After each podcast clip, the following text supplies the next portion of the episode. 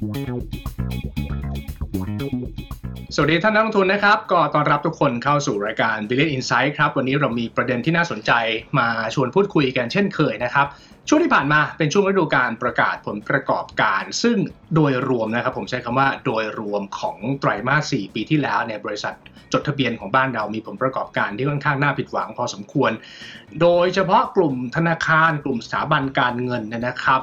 ตัวเลขผลประกอบการผิดไปจากที่นักวิเคราะห์คาดการณ์ไว้ค่อนข้างเยอะ ซึ่งมันก็สะท้อนผ่านราคาหุ้น ผ่านบรรยากาศการลงทุนที่มันก็ซบเซาไปในช่วงที่ผ่านมา เช่นเดียวกันกับกระแสเงินลงทุนจากต่างชาติที่ก็ไหลออกจากตลาดหุ้นไทยไปอยู่พอสมควรนะครับ แต่สิ่งสำคัญก็คือคำถามของนักลงทุนว่าเอ๊ะแบบนี้เนี่ยผลประกอบการของบรรดาบริษัทจดทะเบียนจะดีต่อเนื่องหรือเปล่า เราจะยังคงพอคาดหวังกับปีนี้ว่ามันจะสดใสกว่าปีที่แล้วได้หรือไม่นะครับ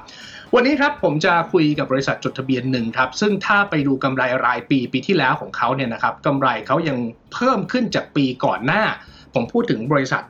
เงินติดล้อจำกัดมหาชนนะครับแต่โน้ตไว้นิดหนึ่งว่าถ้าไปดู EPS หรือว่ากำไรรายไตรมาสเนี่ยนะครับกำไรต่อผู้ถือหุ้นกำไรต่อหุ้นเนี่ย ไตรมาสสุดท้ายของปีที่แล้วเขาทำสถิติเป็นกำไรรายไตรมาสที่น้อยที่สุดนับตั้งแต่เขาเข้ามาlist อยู่ในตลาดหุ้นนะครับ ซึ่งสิ่งที่ตามมาครับหลายคนน่าจะได้เห็นแล้วนะครับ มีแถลงการณ์จากผู้บริหารจากกรรมการผู้จัดการใหญ่ของเงินติดล้อเนี่ยความยาวถึง 29 หน้าออกมานะครับ หลายท่านน่าจะได้อ่านแล้วอะส่วนท่านที่ยังไม่ได้อ่านไม่เป็นไรเข้าไปที่เว็บไซต์ของเงินติดล้อได้มีให้อ่านอยู่เนี่ยนะครับ พอแบบนี้เราก็เลยต้องเชิญผู้บริหารเชิญคนที่เขียนจดหมายเนี่ยแหละครับ มาคุยกันสักหน่อยว่าเอ๊ะมันมีเรื่องราวอะไรหรือไม่เนี่ยนะครับ เดี๋ยววันนี้คงจะได้มาพูดคุยกันในรายละเอียด ผมอยู่กับคุณปิยศักดิ์อุกฤษนุกูลนะครับกรรมการผู้จัดการใหญ่ของบริษัทเงินติดล้อจำกัดมหาชนหรือว่าหุ้นติดล้อนะครับสวัสดีครับสวัสดีครับ สวัสดีครับอ่าหลายท่านน่าจะได้เห็น จดหมายความยาว 29 หน้าของคุณปิยศักดิ์ไปเป็นที่เรียบร้อย แน่นอนแหละเวลาคนเห็นจดหมายอย่างนี้ก็อาจจะมีมุมมอง 2 ด้านนะครับ บางคนก็มองว่าเออเป็นเรื่องที่ดี บริษัทให้ข้อมูล บริษัทให้แฟกต์บริษัทให้มุมมองที่มีต่ออนาคต ซึ่งก็เป็นข้อมูลที่ดีต่อนักลงทุน แต่ก็แน่นอนมันจะต้องมีอีกบางส่วนว่าเอ๊ะการที่ผู้บริหารออกมาแถลงแบบนี้แปลว่าเอ๊ะเรายังไม่รู้ข้อมูลอะไรหรือเปล่า หรือว่าเขากังวลกับทิศทางธุรกิจในอนาคตหรือเปล่า งั้นผมเปิดใจก่อนเลยว่าทำไมเราถึงมีที่มาที่ไปยังไงถึงเขียนจดหมาย นั้นออกมาครับ โอเค ขอขอบคุณครับคุณบอยที่จริงก็ตอนเขียนจดหมายก็ไม่ได้คิดว่ามันจะเป็นประเด็นอะไรที่มันน่าสนใจขนาดนั้นนะครับต้องต้องต้องเรียนอย่างนี้นะครับ บริษัทเงินติดล้อเองเพิ่งเพิ่งเข้าตลาดหลักทรัพย์ได้นี่คือครบปีจริงๆครบปีแรก full year เมื่อเมื่อปีที่แล้วเองนะครับแล้วก็ปี 2021 ก็ก็เป็นปีแรกที่ที่ต้องเขียนจดหมายถึงถึงผู้ถือหุ้น จริงๆโดยโดยโดยสไตล์ของเราแล้วกันนะครับ คือคือเราไม่ได้เราไม่ได้อยากจะ just ทำนะครับ รู้ว่ามันเป็นข้อบังคับแล้วแล้วก็เป็นเป็นเป็น practice ที่ที่ที่บริษัทที่จดทะเบียนเขาทำกัน แต่จริง ๆ คือเราก็เราก็มีการศึกษาว่าสิ่งที่เราเชื่อว่าเป็น best practice ของของบริษัทที่อยู่ในตลาดหลักทรัพย์คืออะไรบ้างเนาะคือคือมันก็เลยกลายเป็นว่าในในอีเวนต์ก่อนเข้าตลาดแล้วก็หลังเข้าตลาด ผมก็ได้ เราก็พยายามจะศึกษาแหละแล้วก็อ่านอ่านอ่านจดหมายของของที่อื่นที่คิดว่าดีนะครับ ตอนนี้ก็เลยมีมีมีมีฮีโร่ของของคนที่เป็นซีอของบริษัทในตลาดครับ แล้วก็เลยพยายามจะจะจะจะใช้สไตล์ หรือว่าวิธีการสื่อสารคล้ายๆ เขาเพื่อจะสื่อสารกับกับผู้ถือหุ้นของเรานะครับอ่าก็ก็ที่มาก็ก็ก็เป็นอันนั้นแหละนะครับ ผมว่ามันมาจากความ ผมว่ามันมีความเชื่อนะว่าว่าว่าบางทีเราใช้คำว่าผู้ผู้ถือหุ้น แต่แต่แต่ในในคำว่าผู้ถือหุ้นเนี่ยมันดูเหมือนแบบ temporary อะมันดูเหมือน short term เนาะถือถือแล้วก็วางได้ แต่จริง ๆ คือผมมีความเชื่อว่าคนที่เป็นผู้ถือหุ้นในในที่นี้คือเป็นเจ้าของส่วนหนึ่งของบริษัท เราก็เลยคิดว่าตอนเขียนจดหมายเนี่ย mindset ของเราคือ แล้วเราอยากสื่อสารอะไรให้กับเจ้าของบริษัทเราบ้างเนาะคือฝ่ายบริหารกับฝ่ายผู้ถือหุ้น ไม่ได้เป็นกับฝ่ายเจ้าของเนี่ยไม่ได้เป็นกลุ่มเดียวกันเสมอไปอ่า แน่นอนผมเป็นผู้บริหาร ผมก็มีหุ้นในในในบริษัทเงินติดล้อผมก็สวมสองหมวกแล้วกัน หมวกหนึ่งคือเจ้าของบางส่วนเล็ก ๆ แล้วก็บางส่วนเป็นเป็นเป็นผู้บริหารนะครับเป็นมือปืนรับจ้าง แต่ก็เลยแค่คิดว่าเออสำหรับคนที่ไม่ได้ทำงานในองค์กรนี้เขาควรที่จะรู้อะไรบ้างในฐานะเขาเป็นเจ้าของส่วนหนึ่งขององค์กรเรานะครับ ครับครับ ก็คืออะผมแปลความหมายก็คือเราอยากจะ set standard การเป็นบริษัทจดทะเบียนที่ดี ถ้าเราไปดูต่างประเทศเนี่ยเรื่องนี้คือเรื่องปกติมากที่ผู้บริหารต้องต้องให้มุมมองให้วิสัยทัศน์กับผู้ลงทุนอยู่แล้วเนี่ยนะครับอะก็มองเป็นเรื่องเชิงบวกไปก็แล้วกัน ก็อาจจะเป็นมิติใหม่ของบรรดาบริษัทจดทะเบียนที่เราต้องให้ข้อมูลอย่างละเอียดเนี่ยนะครับถึงเลยมีความยาว 29 หน้าออกมา แล้วสิ่งที่เราอยากจะสื่อสารล่ะครับพอยต์หลักที่เราอยากจะสื่อสารออกมาเนี่ยมีเรื่องอะไรบ้างครับคือผมว่าในในคือคือในในในในยี่สิบเก้าหน้าก็คงมีหลายเรื่องเนาะ แต่ผมว่าสิ่งที่ณตอนนี้สถาบันการเงินไม่ว่าแค่ไม่ใช่แค่เงินติดล้อ หรือว่าในอุตสาหกรรมในในประเทศไทย คือผมว่าทั่วโลกก็คงเจออาการคล้ายๆกัน ความผันผวนของดอกเบี้ยจะเจอเรื่องประเด็นปัญหาของหนี้เสียที่กำลังขึ้นแล้วมันก็จะมีคำถามเยอะแยะมากมาย เกี่ยวกับว่าณจังหวะนี้บริษัทควรหรือไม่ควรที่จะลงทุนต่อนะครับ โดยเฉพาะบริษัทเงินติดล้อเองก็อาจจะเป็นบริษัทที่คนมองว่า ลงทุนในเทคโนโลยีเยอะเมื่อเทียบกับผู้ประกอบการรายอื่น แล้วเราคิดเรื่องนี้ยังไงบ้างนะครับคิดยังไงกับเรื่องพวกนี้ ก็เลยเป็นเรื่องที่เราพยายามจะจะโฟกัสแล้วก็แล้วก็ขยายความนะคือบอกว่าพอพอเรามีผู้ถือหุ้นปัจจุบันเนี่ยหกหมื่นกว่าราย ในในบางมิติผมก็มีมีมีมีมุมมองว่า เออผมผมมีเจ้านายหกหมื่นคนอ่าฉะนั้นสิ่งที่ควรจะทำก็คือรายงานให้เขาเข้าใจ แล้วบางเรื่องที่เราที่เราทำกันในการประกอบ ประกอบธุรกิจเนี่ยในการสร้างองค์กรของเรามาบางเรื่องมีความซับซ้อน อย่างในยี่สิบกว่าหน้า บางส่วนก็จะใช้เวลาเยอะมากกับมาตรฐานบัญชีบางบัญชีบางเรื่อง เพราะว่ามันจะเป็นเรื่องที่ยังใหม่อยู่นะครับ นักลงทุนหลายคนไม่เข้าใจนะครับ แล้วแล้วเราอยากจะใช้โอกาสไอ้ไอ้ไอ้จดหมายถึงผู้ถือหุ้นเนี่ย อธิบายแนวคิดและวิธีการมองของของผู้บริหารครับ อืมครับงั้นเราย้อนกลับไปดู ผลประกอบการปีที่แล้วก็แล้วกัน ความจริงกำไรของปี 65 เราก็ยังโตเพิ่มขึ้นมาจากปี 64นะครับ โดยรวมแล้วในมุมมองของผู้บริหารเองในมุมมองของทีมบริหารเอง เราพอใจกับผลประกอบการปีที่แล้วมากน้อยแค่ไหนเมื่อเทียบกับสถานการณ์ต่าง ๆ ที่เราต้องเจอนะครับ ไม่ว่าจะเป็นอะเรื่องบริษัทประกันในบ้านเราปีที่แล้วก็มีปัญหาไปมีสงครามรัสเซียยูเครนเงินเฟ้อก็ พุ่งขึ้นมาทำให้ดอกเบี้ยทั่วโลกที่มันสูงกันหมดเลยต้นทุนการเงินเราก็เพิ่ม แถมยังมีเรื่องของการแข่งขันจากบรรดาค่ายอื่นๆที่เข้ามาในธุรกิจนี้อีกเนี่ย โดยรวมเราพอใจกับผลประกอบการปีที่แล้วมากน้อยแค่ไหนจริงๆ ผมว่าโดยรวมเราพอใจกับผลผลงานของเรามากเลยนะครับแต่ในในจดหมายอีกแหละ เราก็พูดถึงบางเรื่องที่เราคาดการผิดพลาดบ้างนะครับมีการมีการ อาจจะอาจจะอาจจะไม่ได้นึกถึงว่า Impact ของสงครามยูเครนกับรัสเซียจะจะส่งผลขนาดนี้นะครับกับกับอัตราเงินเฟ้อกับกับดอกเบี้ยทั่วโลกนะครับมันจะมีบางเรื่องที่เออเราก็เราก็เราก็ just admit นะครับว่าว่าการเดาการคาดการณ์ของเรามันอาจจะไม่ได้ไม่ได้ถูกร้อยเปอร์เซ็นต์นะครับแต่ถ้าเกิดพูดถึงโดยรวมแล้วนะครับด้วยความเสี่ยงที่เพิ่มขึ้น ด้วยต้นทุนที่เพิ่มขึ้น ผมว่าเรายังเป็นบริษัทที่มีความเข้มแข็งทางการเงินที่ผมว่า ติดอันดับ top top เลยแล้วกันนะครับของของของบริษัทที่เป็นสถาบันการเงินที่เป็นที่ไม่ใช่ธนาคารนะครับอันนี้ดูได้จากจากเรตติ้งของเราที่ที่ค่อนข้างสูงเลยทีเดียว แล้วอีกอย่างหนึ่งที่ผมว่าสำคัญสำหรับธุรกิจนี้ที่ผมว่าอย่างเงี้ยนักลงทุนหลายรายอาจจะยังไม่ได้เข้าใจมากคือนโยบายและวิธีคิดในเรื่องของการสำรองสำหรับหนี้เสียของเราถือว่าสูงมากนะครับซึ่งพวกนี้จะทำจะทำให้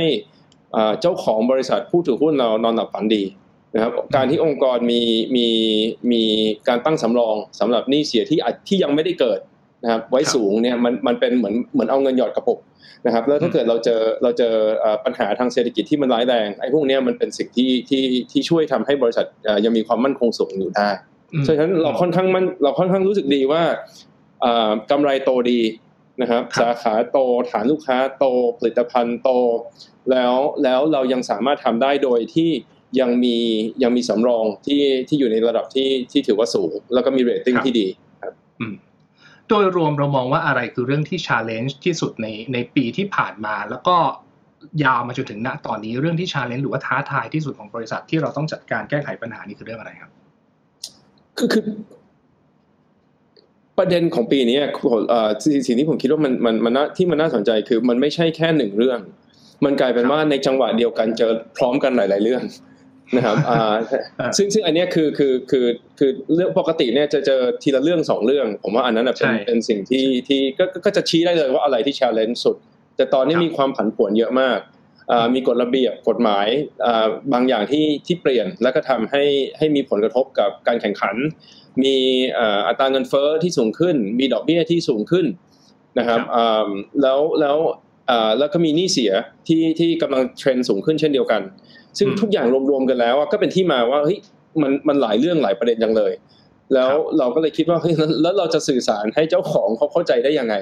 มันไม่ใช่คุยกันสิบนาทีสิบห้านาทีแล้วจบ เพราะมันไม่ใช่เรื่องเดียว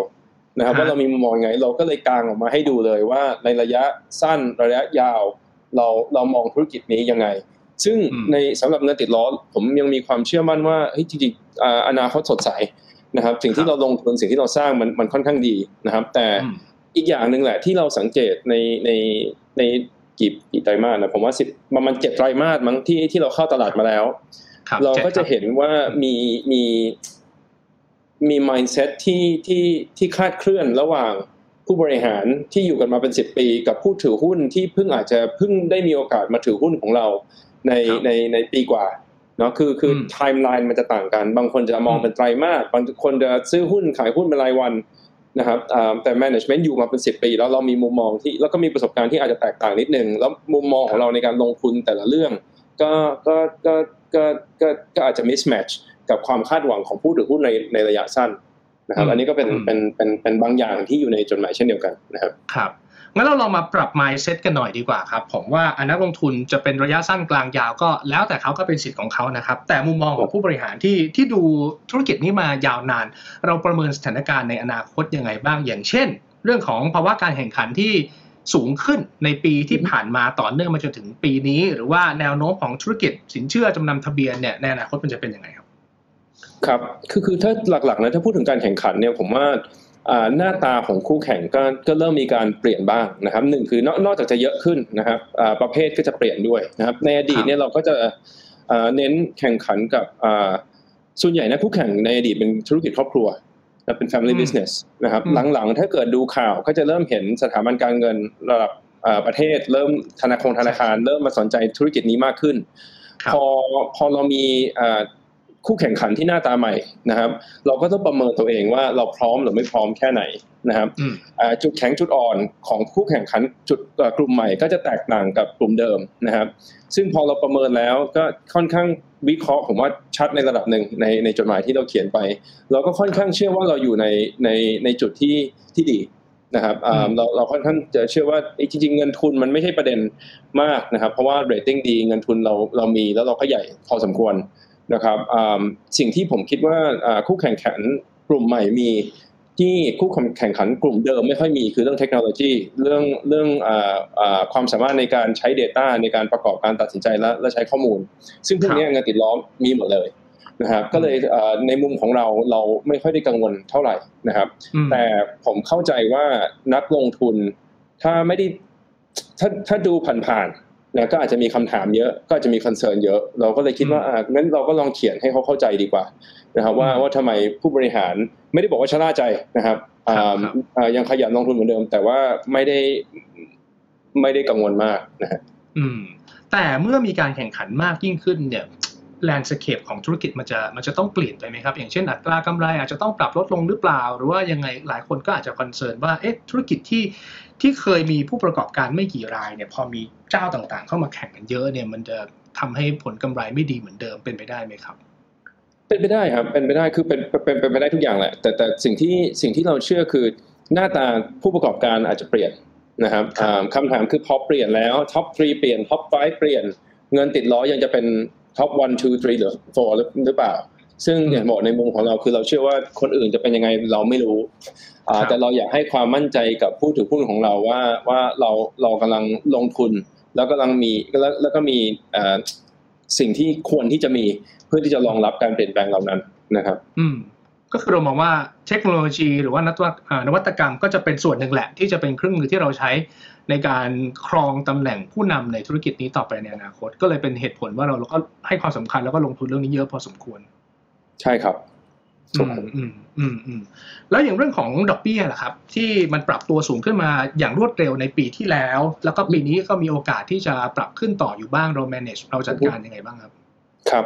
ก็อันนี้ก็อีกอีกก็เป็นอีกเรื่องหนึ่งที่เราเขียนเข้าไปในจดหมายนะครับอ่ามันเป็นเรื่องของการบริหาร market risk อ่าสิ่งที่เราทำก็คือถ้าเราเขาเรียกว่า match funding นะถ้าเราปล่อยยาวเราก็กู้ยาวไป match นะครับโดยปกติเนี่ยหลาย ๆ องค์กรจะกู้ระยะสั้นเพื่อจะปล่อยยาว เพราะดอกเบี้ยระยะสั้นมันถูกนะครับแต่การทำแบบนั้นเพิ่มความเสี่ยงค่อนข้างเยอะสำหรับสถาบันการเงินเหล่านั้นนะครับเพราะว่าถ้าเกิด วันหนึ่งต้องต้องไปกู้เพิ่มแล้วตลาดมันปิดแล้วแล้วกู้ไม่ได้ มันก็จะเกิดปัญหาในการชำระเงินเงินกู้ไม่ได้นะครับฉะนั้นสำหรับเราคือคือเราเรามี policy อันนี้ก็เป็นอีกอย่างหนึ่งที่เราเขียนแล้วก็แล้วก็เล่าให้ฟัง อันที่สองก็คือนโยบายของเราในการบริหารความเสี่ยงต่าง ๆ นะครับ ก็ก็ก็ก็จะช่วยให้เรามี credit rating ที่ดี พอ credit rating ดีนะครับ แล้วพอตลาดมีความไม่แน่นอนสูง นักลงทุนที่ที่เป็นสถาบันการเงินใหญ่ๆ ที่มีคุณภาพเขาก็จะเลือก prefer ที่จะหนีไปหาบริษัทที่ออกหุ้นกู้และมี credit rating ดีทั้งซึ่ง credit rating เราอยู่ในอยู่ใน investment grade แน่นอนนะครับอืมอืมก็คือโดยรวมเรามองว่าเรายังพอที่จะ manage ได้ แล้วก็พยายามหากลยุทธ์ต่างๆ เพื่อเพื่อปิดความเสี่ยงในเรื่องของดอกเบี้ยขาขึ้น ก็คือดอกเบี้ยมันควรจะต้องขยับไปด้วยกันทั้งต้นทุนแล้วก็ สิ่งที่เราขายจำหน่ายออกไปแบบนั้นก็คือพอเราพูดถึงดอกเบี้ยขาขึ้นเนี่ยไอ้คำว่า match fund ของเราเนี่ยเรา match สองอย่างนะครับเรา match duration เรา match tenor ระยะเวลาเนาะที่เราปล่อยยี่สี่เรากู้ยี่สี่เราปล่อยสามหกกู้สามหกแต่อย่างที่เราทำคือเรา fix ดอกเบี้ยด้วยฉะนั้นดอกเบี้ยเราจะไม่ เราเราจะไม่ขึ้นตามตามตามไอไอทุกครั้งที่ที่เฟดประกาศดอกเบี้ยขึ้นหรือว่าในในประเทศไทยแบงก์ชาติประกาศดอกเบี้ยขึ้นอันนั้นก็จะก็จะไม่เกิดนะครับเพราะเราฟิกซ์ดอกเบี้ยเงินกู้ของเราอยู่แล้วนะครับครับครับเรื่องหลักที่หลายคนสงสัยก็อาจจะเป็นคำถามที่ถามทั้งสถาบันการเงินทั้งแบงก์นอนแบงก์กันก็คือเรื่องของแนวโน้ม NPL เราประเมินสถานการณ์เรื่องนี้ในบ้านเราอย่างไรบ้างครับ เอาของเราก็ได้ NPL คือผมว่า NPL ยังคงเป็นสิ่งที่เราเห็นว่าอาจจะคือเราไม่ได้เน้นไปที่ NPL เนาะเราเน้นไปที่คำว่า credit cost หรือว่าต้นทุนของของการปล่อยสินเชื่อนะครับก็เป็นส่วนใหญ่ก็เป็นเกี่ยวกับ NPL แหละแต่มันจะมีหลายปัจจัยอย่างมันก็จะมีบาง factor อย่างเช่นปีที่แล้วเราก็จะเห็นว่าสถาบันการเงินอื่นๆที่ปล่อยสินเชื่อเช่าซื้อพอเขาหยุดโครงการพักชำระหนี้มันก็จะมี ลูกค้าที่ที่ไปไปต่อไม่ได้ค่อนข้างเยอะ แล้วก็จะมีรถยึดค่อนข้างเยอะ พอรถยึดขึ้นเข้ามาในตลาดเยอะ เราก็จะเห็นราคาของตัวทรัพย์สินที่เราปล่อยเนี่ยลงนะครับไอ้พวกนี้ก็จะทำให้การขายรถยึดของเรามีมีอัตราที่ขาดขาดทุนที่สูงขึ้นนะครับเพราะฉะนั้นเราเราก็มีมุมมองที่ไม่ได้แตกต่างกับใครเลยว่า ไอ้ต้นทุนของของพวกนี้ก็คงสูงขึ้นอีกอีกพักหนึ่งนะครับ ผมว่าปีนี้ก็คงยังเห็นตัวเลขนี้สูงสูงขึ้น นะครับแต่ว่าสูงเราคิดว่ามันจะพีคในปีนี้ แล้วก็ทยอยลงนะครับ อันนี้ก็เป็นเป็นมุมมองของเรานะครับ ถ้าให้เปรียบเทียบสถานการณ์ปีนี้กับปีที่แล้วเนี่ย ปีไหนมันควรจะต้องท้าทายหรือว่ายากกับธุรกิจเรามากกว่ากันนะครับ ปีนี้จะดีกว่าปีที่แล้วไหม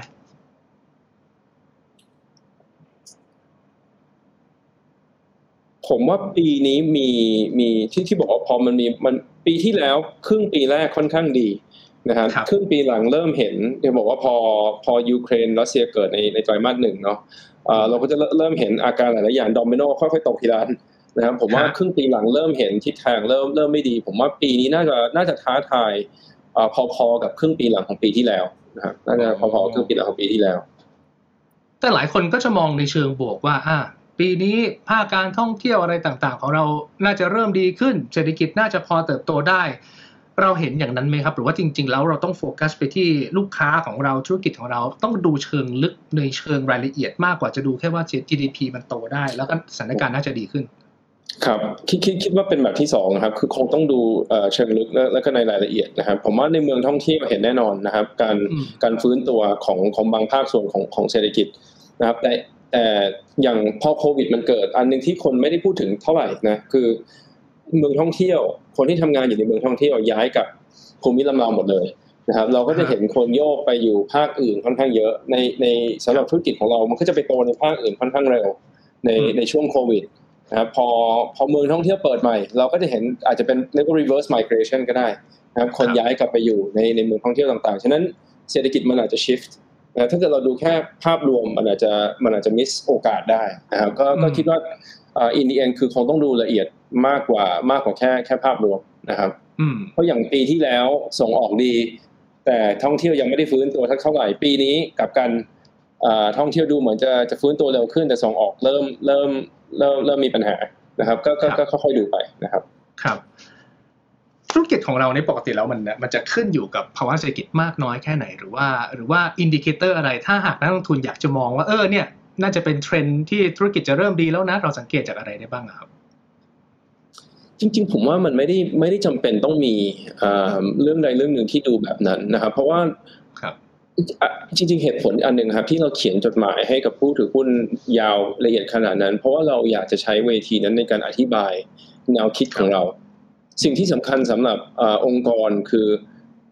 ผู้บริหารต้องปรับตัวตลอดตลอดเวลา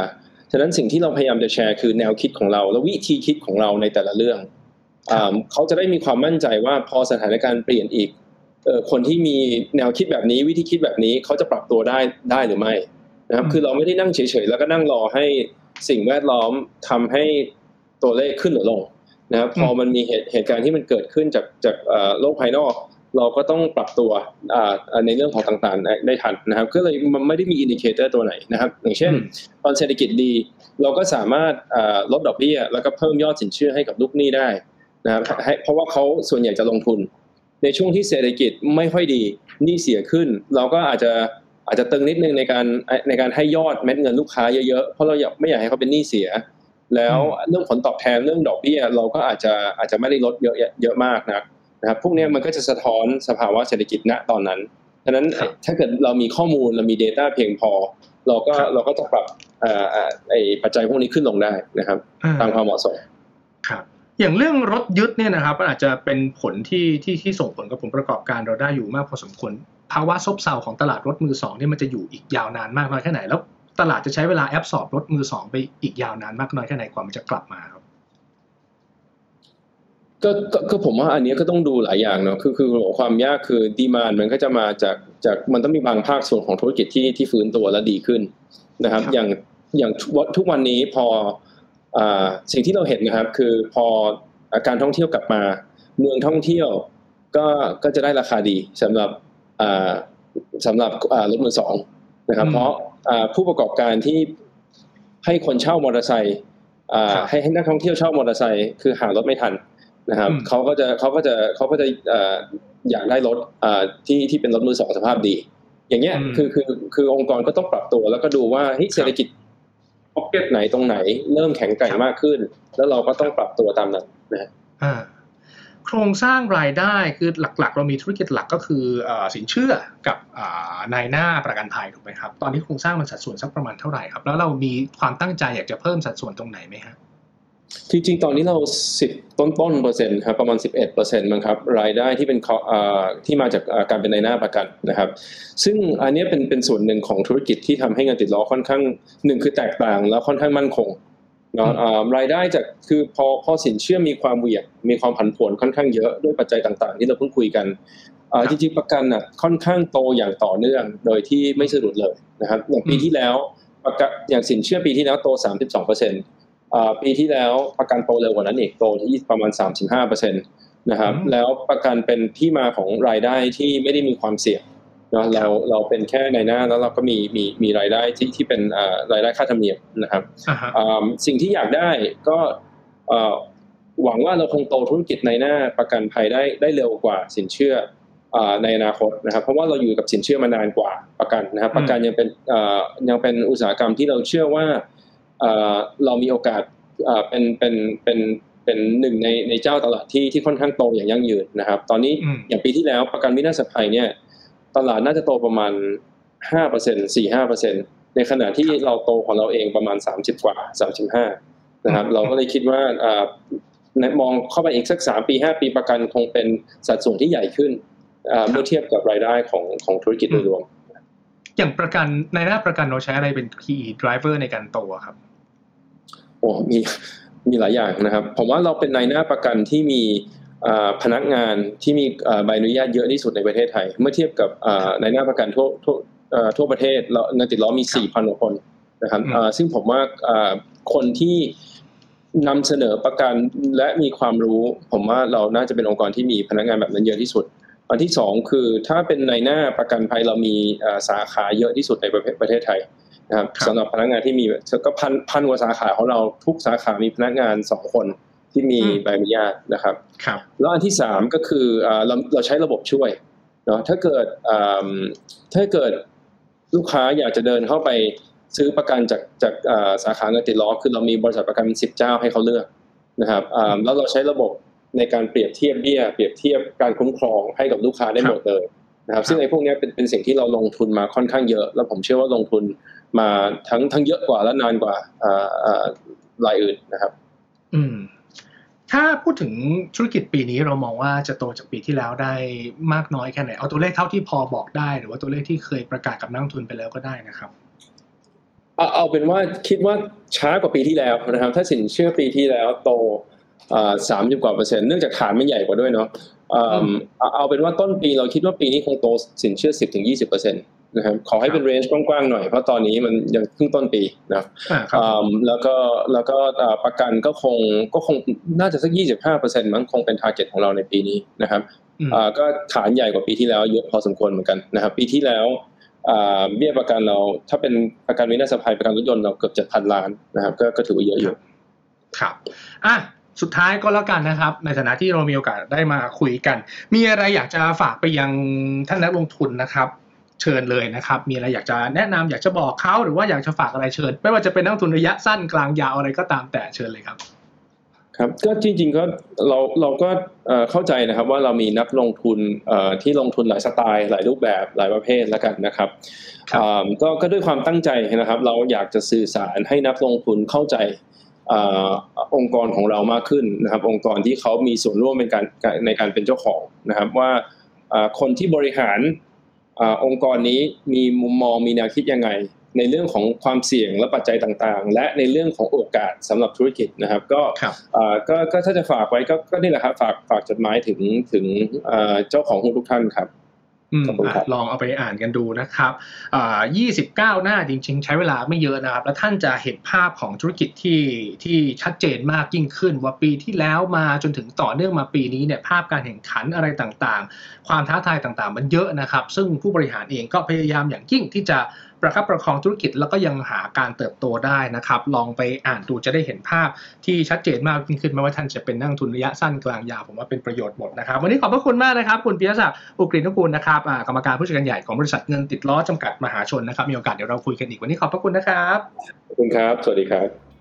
อ่าครับผมนี่ก็คือเรื่องราวของติดล้อนะครับ ในช่วงที่ผ่านมาเนี่ยเกิดคำถามกันเยอะเกี่ยวกับบรรดาบริษัทจดทะเบียนนะครับ ว่าแต่ละรายเขาจะ